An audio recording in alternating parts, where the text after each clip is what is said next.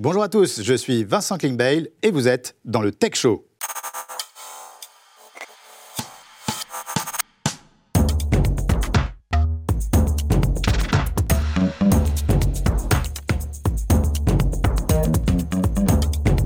Merci à tous de nous rejoindre aujourd'hui pour un Tech Show hors du commun. Vous le savez, le Tech Show, c'est votre rendez-vous mensuel autour de la tech, du digital et des startups. Ce mois-ci, pas de chronique de nos experts du digital, car nous recevons un invité exceptionnel. Homme politique français de premier plan, élu pour la première fois débuté en 2017 de la deuxième circonscription des Yvelines sous l'étiquette LREM, c'est au Modem qu'il s'est formé politiquement. En quelques années, il s'est rapidement imposé comme une voix forte et respectée sur la scène politique française. Il est aujourd'hui ministre délégué chargé de la transition numérique et des télécommunications. Nous avons le plaisir d'accueillir Monsieur le ministre Jean-Noël Barrot. Bonjour. Bonjour Monsieur le ministre, bienvenue dans le Tech Show. Merci beaucoup. Alors bienvenue dans ce, dans ce nouvel épisode euh, du Tech Show. Nous sommes ravis de vous recevoir euh, et nous avons beaucoup, beaucoup de start beaucoup d'entrepreneurs qui nous ont écrit et qui ont envie d'en savoir plus sur vous. Ça faisait un moment qu'on avait envie de, de, vous recevoir. Alors tout d'abord en termes de, de wording, donc on dit ministre délégué auprès du ministre de l'économie, des finances et de la souveraineté industrielle et numérique, chargé de la transition numérique et des télécommunications. C'est bien ça? C'est ça. Et est-ce qu'on a le droit de dire ministre du numérique? Et des télécommunications. Ah, on dit ministre du numérique et des télécommunications. Alors, il faut savoir qu'habituellement au Tech Show, on a une longue interview qui s'appelle Backstory. Mais là, je pense que tout le monde a Wikipédia, donc on va résumer euh, rapidement votre CV. Et en fait, quand on lit votre CV, bah, on a envie de vous embaucher, parce qu'il est quand même euh, exceptionnel. Euh, donc si on résume, lycée Henri IV, HEC, Sciences Po, doctorat en économie, puis ensuite professeur en France et aux États-Unis. Est-ce que c'est bien ça? C'est ça. Et est-ce qu'on a besoin d'un tel CV pour être ministre? Non. Il n'y a pas de prérequis académique. Euh, il suffit d'avoir euh, des convictions, euh, du cœur, de, de l'énergie, le sens de l'intérêt général. Et, euh, et, et c'est ouvert à, à chacun. C'est un. C'est pas tout à fait un métier, mais c'est une, c'est une belle vocation. Eh bien justement, il faut dire que vous, la, politique, vous êtes tombé dedans quand vous étiez petit, puisque votre père, mais également votre grand-père, étaient eux aussi euh, députés et ministres. Est-ce que c'est bien ça? C'est vrai. En Haute-Loire, c'est-à-dire en Auvergne, euh, là où j'ai grandi. Euh, et donc, il y a une forme de filiation, même si mon engagement politique s'est construit dans les Yvelines, à Versailles, où je réside et où je travaille, euh, ou en tout cas où je travaillais comme professeur à HEC. Monsieur le ministre, l'actualité de la tech est brûlante en ce moment, notamment à cause, de, à cause ou grâce à l'intelligence artificielle. On va en parler, on va y revenir. Euh, mais, avant ça, au Tech Show, les entrepreneurs et les startups nous, tiennent vraiment euh, à cœur. Et la question qu'on voudrait vous poser, c'est dans cette période d'incertitude, euh, quel est le message que vous pourriez passer aux entrepreneurs pour les rassurer et aux patrons de grands groupes? Je crois qu'on vit une, une, période extraordinaire avec de très nombreuses opportunités. C'est vrai qu'il y a un peu plus d'incertitude euh, que ces dernières années qui étaient euphoriques. Notamment dans les levées de fonds Absolument, mais euh, c'est euh, dans des moments, euh, je dirais, euh, comme celui que nous traversons, que, que sont nées de, de, très grandes success stories entrepreneuriales. Euh, c'est au cœur de la crise de 2008-2009, hein, peut-être le credit crunch le plus sévère euh, de, de l'histoire de ces dernières euh, décennies, que sont nées des, des entreprises ou des solutions comme, euh, comme WhatsApp, comme Airbnb, comme Uber, dont mm. On ne peut pas dire. C'est vrai que, que c'est dans, ce, dans les périodes des plus grandes crises qu'il y a eu des, des, énormes success stories, des startups Absolument. Qui, ont, qui ont explosé. Donc c'est un Et, message positif que vous faites passer oui, je suis convaincu que dans cette période, certes un peu plus incertaine qu'auparavant, mais avec l'arrivée de l'intelligence artificielle et de l'intelligence artificielle générative, euh, nous allons voir émerger dans les mois qui viennent de très très belles success stories françaises. Donc vous, il y a plein d'opportunités et c'est comme ça qu'il faut, euh, qu'il faut voir les choses. Les membres du French Tech Finance Partner vous ont remis un rapport euh, qui formule des, reco des, recommandations pour redynamiser l'écosystème.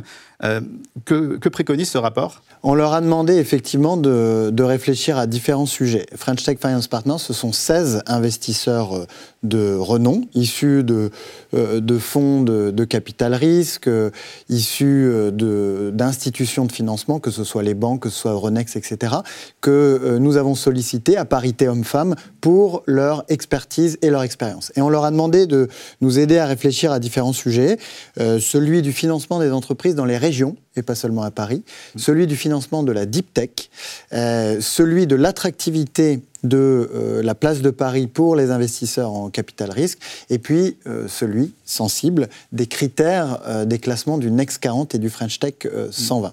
Parmi les, propositions qu'ils nous ont faites, euh, nous avons d'ores et déjà annoncé que nous allions en reprendre. Je pense notamment à l'idée d'avoir chaque année une capitale euh, de la French Tech, qui sera une capitale régionale, et qui, permettra de mettre une année euh, la France, et qui représentera la French Tech, et qui sera l'occasion de mettre un coup de projecteur sur un écosystème euh, entrepreneurial régional. On pourrait citer également l'idée bienvenue de développer un label Deep Tech pour qu'on puisse mieux identifier ces entreprises dont je souhaite qu'elles soient au cœur de la deuxième décennie de la French Tech, puisqu'on fête cette année le dixième anniversaire de cette très belle initiative. Voilà quelques-unes des propositions et, sur le Next 40, quels sont les critères qui vont être euh, ah. modifiés euh, Sur le Next 40 et le French Tech 120, on continue à, travailler. C'est un euh, très beau classement qui fait référence, dont il faut que nous ajustions les, critères à l'entrée pour tenir compte aussi de l'évolution de, l'environnement. On a bien progressé, mais on n'est pas encore tout à fait en mesure d'annoncer les nouvelles règles d'inclusion dans ces, classes. Alors peut-être une idée, c'est que dans l'écosystème digital actuellement, en ce moment, la notion de rentabilité euh, est, assez euh, euh, présente, ce qui était moins le cas avant. les, startups faisaient beaucoup de levées de fonds et sans penser à une rentabilité immédiate. Est-ce que vous pensez que maintenant les start devraient penser plus EBITDA que uniquement lever des fonds et, faire du chiffre d'affaires La question, c'est l'articulation entre la croissance et, et, la rentabilité. Il est vrai que avec l'incertitude qui s'est accumulée sur le marché du financement, il y, a, il y a, une attention plus grande des, des investisseurs à, à la rentabilité je crois qu'il ne faut pas que le curseur, euh, le curseur parte trop loin dans un sens, hmm. mais qu'une une belle entreprise, c'est une entreprise qui est en capacité de se développer rapidement, euh, et ça c'est la croissance, mais également de pouvoir présenter un chemin vers, euh, vers la rentabilité, hmm. c'est-à-dire l'indépendance financière. Je crois que c'est un mix des deux qu'il faut trouver. C'est un professeur d'économie qui le dit en plus si l'on peut dire. Euh, donc, on le sait, les entreprises extra-européennes euh, de la tech sont surpuissantes. Euh, est-ce qu'aujourd'hui, en Europe, nous avons les moyens de faire face à des économies de la tech chinoise ou américaine? Je le crois. Je crois que nous avons les meilleurs talents du monde. C'est le cas notamment pour l'intelligence artificielle. Nous avons aussi le plus grand marché économique du monde quand on met tout cela bout à bout, et à condition le évidemment. Marché européen. le marché européen, bien évidemment.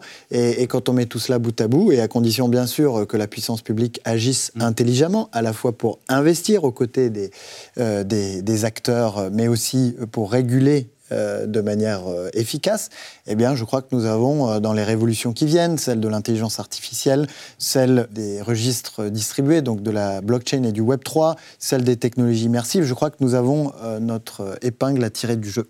Et vous pensez qu'un jour, il pourrait y avoir un, Google ou un Amazon français, c'est-à-dire une société valorisée 1000 ou 2000 milliards?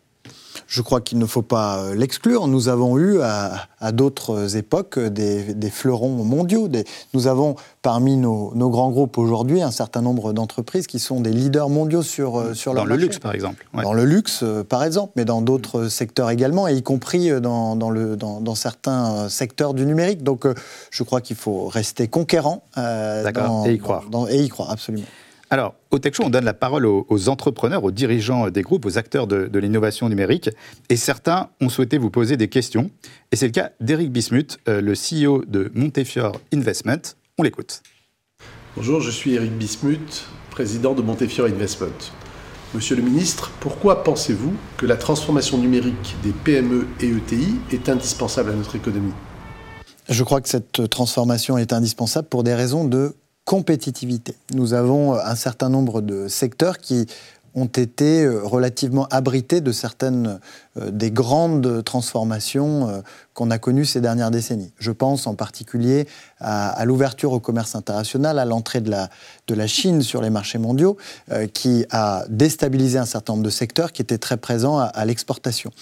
certains secteurs, je pense au tourisme en, particulier, ou au commerce de proximité, étaient, je dirais, moins affectés par ces transformations-là. Mais avec l'émergence des grandes plateformes, même ces secteurs qui étaient abrités de la concurrence internationale se retrouvent exposés euh, à une concurrence forte. Il, faut donc les accompagner dans leur transformation numérique pour les armer face euh, à, ces, grandes plateformes et faire en sorte eh qu'elles restent compétitives. Merci, Monsieur le Ministre. Donc, on va maintenant entrer dans, le vif de l'actualité. Aujourd'hui, il y a deux sujets qui préoccupent les Français, euh, mais aussi le reste de l'humanité. Donc, le, premier, c'est le réchauffement climatique. Euh, et depuis quelque temps, l'intelligence artificielle, notamment avec euh, ChatGPT et ChatGPT 4. les craintes sur l'emploi et sur les, fonctionnements de nos sociétés sont, sont importants. Est-ce qu'on doit avoir peur de l'IA en France? Non, on doit simplement s'assurer de quelques euh, quelques éléments pour être euh, en mesure euh, de tirer le meilleur profit de l'intelligence artificielle. Comme de toute technologie, puisque à la fin, si nous soutenons, si nous voulons maîtriser les technologies, ce n'est pas mm. pour l'amour de la technologie en elle-même, c'est parce que nous considérons qu'elle apporte un plus, qu'elle permet à l'humanité de, bénéficier d'un certain nombre d'avantages. Mm. C'est le cas pour l'intelligence artificielle générative, puisqu'elle va nous permettre d'accéder de manière beaucoup plus synthétique de manière beaucoup plus personnalisée au patrimoine informationnel de, l'humanité. Que ce soit des textes, que ce soit des images, mm. que ce soit des sons, il nous sera possible euh, d'y accéder de manière beaucoup plus rapide qu'auparavant. Ça a donc euh, euh, le potentiel d'avoir le même effet euh, que euh, ce que l'imprimerie a eu pour, euh, ou que l'effet que l'imprimerie a eu pour, le, pour l'Europe du, du 15e siècle. Mais maintenant. À chaque, rupture technologique, on a toujours peur pour les emplois. On a, on, a peur pour les emplois, mais la, la, priorité première, c'est de pouvoir maîtriser cette technologie qui va créer de. Aussi des emplois. De, mmh. de, très nombreux emplois, de la même manière que l'imprimerie, qui a, qui a certes détruit les emplois des, moines copistes, mais mm. qui est devenu ensuite une industrie. Donc, euh, je crois que la priorité numéro un, c'est de maîtriser cette technologie qui va progressivement s'inviter euh, dans nos entreprises, dans nos organisations, dans notre quotidien. Et il est indispensable que nous puissions nous appuyer sur des technologies souveraines, ou en tout cas sur, sur des outils euh, pour synthétiser ce patrimoine informationnel de, l'humanité qui ait été euh, forgé au feu de la culture, de la langue française, des cultures euh, européennes, bref, qui, sur laquelle nous ayons imprimé notre vision du monde et notre vision de l'homme. en France, nous avons, vous le savez, une trentaine de licornes, dont quelques-unes euh, accompagnent la transition écologique. On peut penser par exemple à, Blablacar, qui grâce au covoiturage bah, limite euh, l'empreinte carbone. Quand on sait que Christophe Béchu, le ministre de, la Transition écologique, parlait de préparer la France à une augmentation de 4 degrés euh, de la température moyenne, est-ce que vous souhaitez que la French Tech aborde euh, un peu plus la question euh, environnementale euh, et, sur quels aspects? Je crois que c'est évidemment indispensable. Et, d'ailleurs que la, French Tech ne nous a pas tout à fait attendu puisqu'on est désormais, en tout cas les chiffres 2022 en attestent, le, premier écosystème Green Tech euh, en Europe, avec des entreprises comme Blablacar qui décarbonent la mobilité, avec des entreprises comme Innovafeed ou Insect qui décarbonent euh, l'agriculture, avec des entreprises comme Ecovadis ou Sweep qui mesurent l'empreinte carbone des, entreprises et qui leur permettent de réaliser euh, la transition. Je crois que nous avons de nous sommes très bien positionnés euh, pour euh, eh bien, être un, hub de, la green tech et, des climate tech euh, pour les années qui viennent. Et nous allons évidemment pousser dans ce sens. nous avons d'ores et déjà au sein de la French Tech un programme d'accompagnement pour, pour les green tech qui nous ont permis d'accompagner certaines des entreprises que je viens de citer. Et nous allons continuer dans ce sens. Monsieur le ministre, si vous êtes venu pour vous reposer, c'est raté, parce que c'est parti pour l'interview. Deux minutes.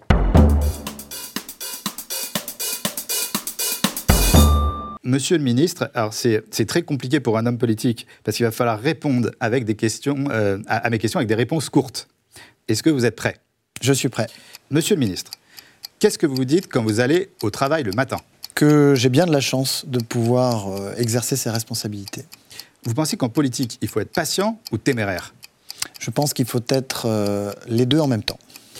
Le mot que vous dites le plus? Numérique sans doute. Le gros mot que vous dites le plus? Euh, je n'en dis pas. Quel est le plus gros défi en tant que ministre? Votre plus gros défi en tant que ministre? C'est euh, de répondre aux attentes et de mettre en œuvre les promesses qu'on a faites et en particulier les engagements qu'on a pris avec le président de la République. Qu'est-ce que vous êtes dit quand on vous a appelé euh, pour vous proposer de devenir ministre du numérique et des télécommunications? On a dit qu'on disait ministre du numérique et des télécommunications. J'ai dit oui. Tout de suite. quelles sont les trois startups qui vous viennent le plus rapidement à l'esprit? Eh bien, celle que la French Tech a fait naître, si l'on peut dire, c'est évidemment grâce au talent des entrepreneurs et qu'on a désormais tous sur nos smartphone, je pense à, Doctolib, je pense à Blablacar, je pense à Deezer par exemple. Si vous étiez investisseur, dans quelle start-up auriez-vous investi? Ben, Les trois précédentes. Les vous auriez fait des, bons deals. De bons deals. vous préférez la semaine ou le week-end? Euh, là aussi, je vais répondre les deux. Euh, la semaine consacrée au ministère et le week-end à ma famille. Et je crois qu'il faut trouver un équilibre entre les deux, même quand on a la chance de, pouvoir avoir des responsabilités euh, gouvernementales. Et dernière question, est-ce que je vous embête trop avec mes questions? Pas du tout. Ah, merci, monsieur, monsieur le ministre. Donc, on a encore beaucoup de questions à vous poser. Et euh, pour cela, on a un autre entrepreneur, euh, Laurent Kayat, euh, qui est fondateur et CEO de Métis, mais qui est également notre chroniqueur expert en cybersécurité au Tech Show. Et il avait une question à vous poser sur son domaine de prédilection, la cybersécurité. Monsieur le ministre, j'ai une question pour vous. Depuis quelque temps, on voit les cyberattaques se multiplier dans l'ensemble des entreprises et de toute taille, mais également dans les établissements publics et même les États. Ma question est donc simple. Comment est-ce que le gouvernement inclut-il la cybersécurité au sein de son programme? C'est vrai, depuis quelques mois, depuis l'été dernier, c'est l'hôpital de Versailles, l'hôpital de Corbeil-Essonnes, le département des Alpes-Maritimes, de Seine-Maritime, de Seine-et-Marne, la région Guadeloupe, la région Normandie, la collectivité de Martinique, la ville de Caen, la ville de Chaville, la ville de Lille, le site internet du Sénat, le site internet de l'Assemblée nationale qui ont été victimes d'attaques. Et pour euh, les collectivités et établissements hospitaliers que je citais, des attaques d'une très grande gravité euh, qui ont euh, perturbé la capacité de ces établissements et de ces collectivités à, délivrer leurs services aux, populations. Face à ça, ce que nous faisons depuis deux ans, euh, euh, depuis 2021, euh, c'est d'accompagner ces grandes collectivités, ces grands établissements publics avec des programmes de cybersécurité qui sont cofinancés par l'État et qui, avec une phase d'audit, une phase de conseil, une phase de formation, leur permettent d'améliorer leur défense face aux cyberattaques. Mais on ne peut pas s'arrêter là et il faut qu'on puisse garantir la cybersécurité du quotidien. Parce que bien souvent, ces cyberattaques commencent euh, du fait d'une maladresse humaine qui a conduit les assaillants exactement à récupérer les données personnelles euh, mm. qui vont permettre euh, aux agresseurs de s'infiltrer dans les systèmes d'information. Politique aussi de communication autour du phishing pour la communication, mais également un rempart Mm. Euh, que nous allons créer. Je porte un, projet de loi qui sera examiné dans quelques semaines au Sénat, mm. euh, qui met en œuvre une promesse du président de la République qui est le filtre anti-arnaque et mm. qui sera ce rempart contre les campagnes de faux SMS. De, de, ce filtre anti-arnaque C'est une protection contre les campagnes de SMS et de mails frauduleux. Nous en avons tous reçu, nous avons tous hésité à cliquer, que ce soit le compte personnel de formation, le compte Amélie, parfois euh, les PV, parfois les, les, impôts. Tous ces, toutes ces campagnes n'ont comme seule vocation que de piller nos données personnelles et nos données bancaires et parfois de nous soutirer de l'argent. Et bien évidemment, ce sont les Français les plus vulnérables, parfois les plus éloignés euh, du numérique, qui sont les cibles privilégiées euh, de ces pirates. C'est tellement euh, sophistiqué que même des experts peuvent se faire avoir maintenant. Ça devient de plus en plus sophistiqué, les techniques de, de phishing. Il y a même des entrepreneurs maintenant qui testent leurs salariés pour vérifier et après leur apprendre à faire plus attention. Absolument. Et ce que nous voulons faire, c'est mettre en place ce filtre qui réorientera l'internaute qui clique sur le lien figurant sur ce SMS ou ce mail frauduleux et, qui l'oriente donc vers une page euh, qui est sécurisée plutôt que sur la page identifiée comme étant euh, la page d'un site malveillant. Monsieur le ministre, on va continuer à parler des, enjeux du numérique avec un chiffre qui nous a interpellés. Euh, il y a 16 millions de personnes qui rencontrent des difficultés face au numérique en France, c'est-à-dire quasiment un Français sur trois. Et donc justement, nous avons Franck Gervais, le directeur général de Pierre et Vacances et Center Park, qui est un ancien invité du Tech Show, et qui souhaite vous poser une question à ce sujet. On l'écoute. Bonjour Monsieur le Ministre, je suis Franck Gervais, je suis le directeur général du groupe Pierre et Vacances Center Parks, qui est le leader européen du tourisme de proximité. Et euh, j'aurais deux questions pour vous. Euh, la première euh, est, à l'heure du déploiement du, du numérique sur tous les territoires, pourriez-vous nous parler du plan d'action du gouvernement pour ce qui est de la couverture la plus complète possible, en particulier des zones blanches, mais qui peuvent être aussi des zones touristiques importantes, montagnes, littoral. Et ma deuxième question, elle concerne la cybercriminalité, euh, dont on parle beaucoup pour les, pour les individus. Et votre plan en matière de protection des individus est très important, euh, stratégique. Pouvez-vous nous dire ce qui est envisagé pour la protection des entreprises? On sait le, le risque et la menace que représente cette cybercriminalité. Sur la première question, qui est celle de la couverture des zones blanches mobiles. Il y a cinq ans, euh, c'était Julien de Normandie euh, qui avait euh, trouvé cette idée-là. L'État a consenti à mettre à disposition son patrimoine immatériel, c'est-à-dire ses fréquences, en proposant aux opérateurs de télécommunications... Tous les opérateurs Ouais, de pouvoir bénéficier un peu plus longtemps que cela n'était prévu des fréquences 4G, des fréquences radio, en contrepartie d'un engagement de la part des opérateurs de couvrir le territoire national en, installant 5000 pylônes sur 5000 zones blanches. C'est un plan qui a très bien fonctionné puisque à ce stade, nous sommes à peu près à 2700 euh, zones blanches couvertes, qui étaient des zones blanches euh, qui ne le sont plus, et nous devons continuer. Alors nous devons continuer et nous aurons peut-être à aménager effectivement quelques réglementations pour tenir compte ou pour pouvoir couvrir certaines zones, et je pense en particulier au littoral, où l'accumulation de, des, règles d'urbanisme rend plus difficile la couverture mobile et ça pose des problèmes aux acteurs euh, du tourisme parce que, eh bien, quand on ne peut pas contacter ses proches en vacances, eh bien, ça pose un problème. Et sur la deuxième question, qui est la cybersécurité des, entreprises, que c'est une question très importante, euh, il, va de soi que l'État ne va pas euh, financer pour toutes les entreprises de France la, leur cybersécurité. En revanche, pour certaines entreprises qui sont trop petites pour disposer euh, d'équipes en capacité à prévenir ou répondre à une cyberattaque, mm. mais qui sont suffisamment grandes pour que si elles étaient contaminées, cela puisse poser des difficultés majeures à leurs grands donneurs d'ordre, c'est-à-dire à leurs grands clients ou à leurs fournisseurs, nous allons ouvrir un dispositif, un programme de cybersécurité à l'image de celui que j'évoquais tout à l'heure pour les grandes collectivités, qui permettra à 750 grosses PME ou ETI, euh, entreprises de taille intermédiaire, eh bien d'être euh, accompagnées lorsqu'elles sont dans des secteurs critiques où une attaque dont elles seraient la cible viendrait compromettre les, intérêts vitaux de la nation en, contaminant leurs grands clients ou leurs grands C'est vrai que c'est important de le dire, ce n'est pas que les grandes entreprises qui sont touchées, les TPE, les PME, les ETI euh, sont également, peuvent être attaquées. Bien évidemment. Avoir demande de, de rançon. Et c'est la raison pour laquelle nous les sensibilisons, car pour une TPE, euh, une cyberattaque peut conduire à des conséquences extrêmement lourdes, mm. voire au dépôt mm. de bilan, euh, lorsque les données compromises sont vitales pour la, survie de l'entreprise. Monsieur le ministre, toute la France s'est émue du, suicide de la petite Lindsay hein, suite au harcèlement euh, qu'elle a subi sur les réseaux sociaux. Ça a fait réagir. et donc, il y a une, mesure aussi qui est fait, c'est la sanction pour les cyberharceleurs. une personne condamnée pour cyberharcèlement pourrait être bannie d'un réseau social concerné pendant six mois un an si récidive. Et est-ce que c'est ça, durcir la sanction, donc retirer Instagram au harceleur Et est-ce que ça vous paraît euh, suffisant comme sanction? D'abord, moi j'ai été profondément euh, touché euh, et, attristé par, par cette histoire tragique. comme père de deux enfants d'abord, mais aussi comme citoyen et comme responsable politique.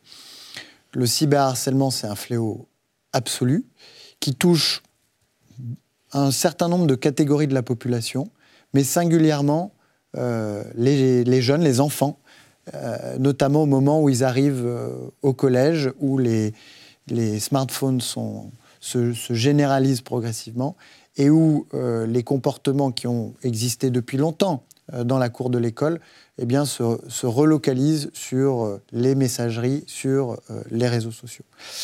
Et face à ça, il nous faut avoir une approche euh, globale qui va de la sensibilisation à la sanction.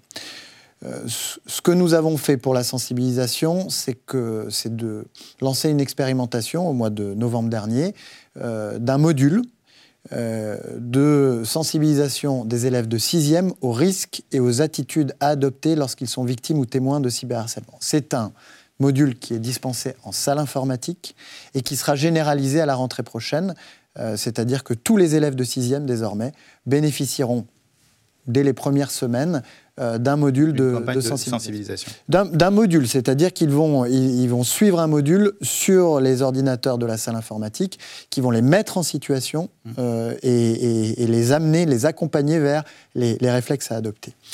Ensuite, il faut évidemment euh, qu'on puisse mais ça c'est du ressort de, l'éducation nationale, améliorer toujours plus eh bien, la prise en charge et la prise en compte de ces phénomènes de, de cyberharcèlement. Et puis euh, ensuite, euh, effectivement, il faut que les, sanctions, mais là, euh, évidemment, les, les, régimes de sanctions sont différents selon qu'on s'attache à la situation des, enfants, des mineurs, y compris quand ils sont responsables de ces faits-là, et celle des majeurs. Et il est vrai, puisque vous le citez, que dans le projet de loi que je porte, nous prévoyons une peine complémentaire que le juge pourra prononcer lorsqu'il condamnera des auteurs de faits de cyberharcèlement, comme ça a été le cas dans l'affaire Mila, dans l'affaire Edith de, des et plus récemment dans l'affaire Oshi, il pourra prononcer une peine complémentaire de bannissement euh, des, réseaux sociaux pendant une période de six mois, portée jusqu'à un an en cas de récidive. Pourquoi? Eh Bien parce que euh, je m'écarte un peu de la situation des enfants, mais dans le monde des, des, adultes, vous avez des internautes, une minorité, qui se comportent comme des chefs de meute, qui désignent des victimes, qui embrasent leur communauté et qui déclenchent des raids de haine et de violence. Et cette peine complémentaire, qui ne va pas en elle-même toute seule mm. résoudre l'ensemble des problèmes, sera dissuasive, parce mm. qu'elle menacera euh, celles et ceux qui se livrent à ce type d'activité, mm. euh, eh bien de voir leur caisse de résonance euh, confisquée et leur notoriété confisquée également. Et ça sera donc une manière de montrer qu'il n'y a pas d'anonymat sur les réseaux sociaux et que lorsque l'on se livre à ce type de campagne de haine et de violence, on peut être condamné, condamné lourdement, et on peut se voir privé de toute sa communauté. Et, la responsabilité des parents, parce qu'on parle quand même euh, d'enfants, d'adolescents, est-ce qu'on peut engager la responsabilité des parents aussi? Les parents doivent être effectivement accompagnés euh, dans ce qu'on appelle la parentalité numérique, c'est-à-dire qu'on doit mettre entre les mains des parents des outils, des moyens, euh, des, concepts qui leur permettent d'accompagner leurs enfants dès le plus jeune âge d'ailleurs, et puis dans ce moment critique qui est celui de l'arrivée au collège, où euh, on se retrouve avec un smartphone dans les mains et on est encore un peu trop jeune pour pouvoir maîtriser euh, ou pour pouvoir, euh, en tout cas, comprendre seul les tenants et les aboutissants de, ce que l'on peut trouver à la fois sur les réseaux sociaux, mais aussi sur, sur Internet. Donc, bien évidemment qu'il faut et qu'il faut accompagner les parents. On a lancé au mois de février une campagne de sensibilisation pour les parents. Euh, avec euh, une analogie que qui me paraît importante de porter, qui est celle de la plage. Quand, on est euh, jeune parent mm. et qu'on se trouve sur la plage avec ses enfants, on ne les laisse pas courir vers les flots, on, les, on les tient par la main. Je crois qu'il faut avoir cette même, image et cette même exigence sur les réseaux et sur le numérique, tenir ses enfants par les mains jusqu'à ce qu'ils sachent nager. Alors, Monsieur le Ministre, est-ce que vous pouvez dire si vous reconnaissez cette personne? Normalement, il est assez connu en ce moment. Donc, euh, c'est le chanteur euh, Booba. Euh, parce qu'on parlait d'influence, et il y a une question de régulation du marché de l'influence en ligne. Donc la France est le premier pays au monde à réguler le monde de l'influence. Je crois qu'il y a une loi qui est passée à l'Assemblée. alors c'est une victoire, cette loi, mais aussi pour Booba, donc ce rappeur qui en avait fait son cheval de bataille. Est-ce qu'on peut dire que dans cette histoire, c'est un peu grâce à Booba?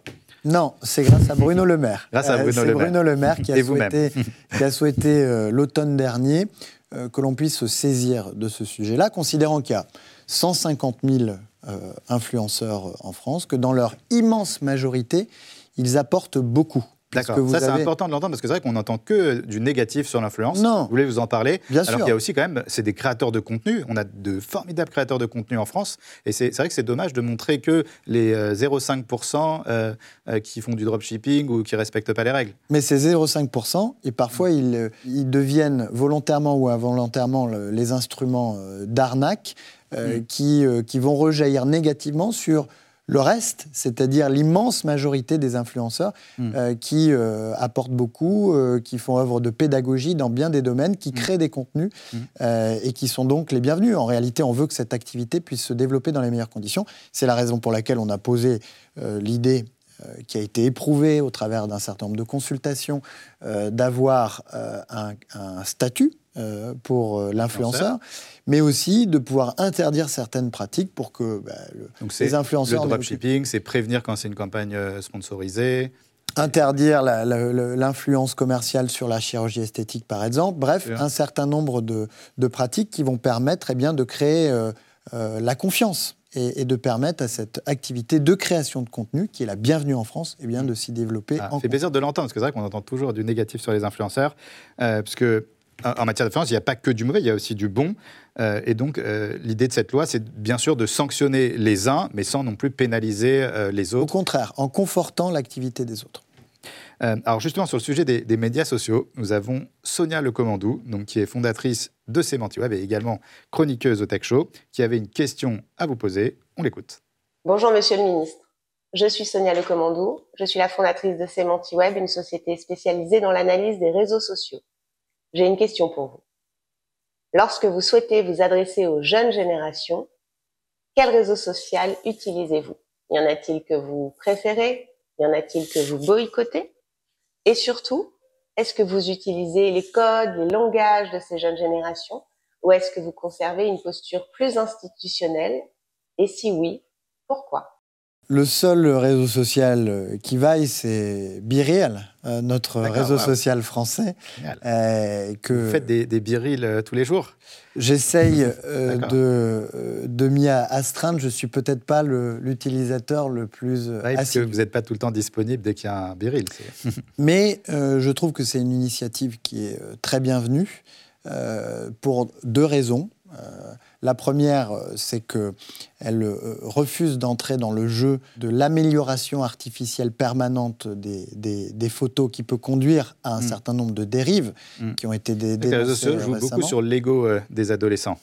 Et la deuxième, euh, la deuxième des choses, c'est que euh, Biril refuse d'entrer dans, dans les, les- les- les éléments de viralité qui, là aussi, dans certains, ou pour certains réseaux sociaux, posent un certain nombre de, de difficultés. Donc je salue les choix éditoriaux qui ont été retenus. Je pourrais aussi saluer euh, les choix éditoriaux qui, euh, qui ont été retenus euh, par le, le dernier venu dans la galaxie des réseaux sociaux, en tout cas des réseaux sociaux français, qui est Dailymotion, qui a fait sa transformation Mmh. avec un certain nombre de choix courageux que je trouve particulièrement intéressants. Merci, euh, euh, monsieur le ministre. J'ai une mauvaise nouvelle à vous annoncer. C'est bientôt la fin du Tech Show. Euh, Quel dommage. Je vous propose de terminer notre entretien par une interview un peu plus légère. Alors, c'est encore plus compliqué que les réponses courtes de l'interview deux minutes. C'est l'interview oui-non. Je sais que pour un homme politique, c'est dur de répondre que par oui ou par non. Mais est-ce que vous êtes d'accord pour prêter au jeu de cette interview? Oui, alors déjà, vous avez compris le, le principe. Euh, Est-ce que vous vous attendiez à être ministre du numérique? Non, Est-ce que vous pensez que vous avez plus de travail que vos prédécesseurs à ce poste? Non, Avez-vous testé ChatGPT?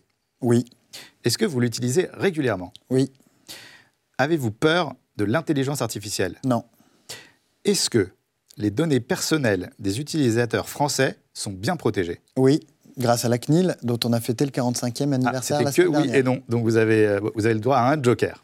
Faut-il être un bon influenceur pour faire un bon ministre? Joker, Ok, on vous donne plusieurs jokers. Est-ce que vous avez TikTok? Non, Alors tout à l'heure, on parlait de réseaux sociaux. Moi, je vous suis sur LinkedIn. hein. Vous avez LinkedIn quand même. Je vois Oui. que vous publiez d'ailleurs régulièrement sur LinkedIn. Est-ce que vous possédez des crypto-monnaies? Non, Euh, La France sera-t-elle un jour leader dans la tech?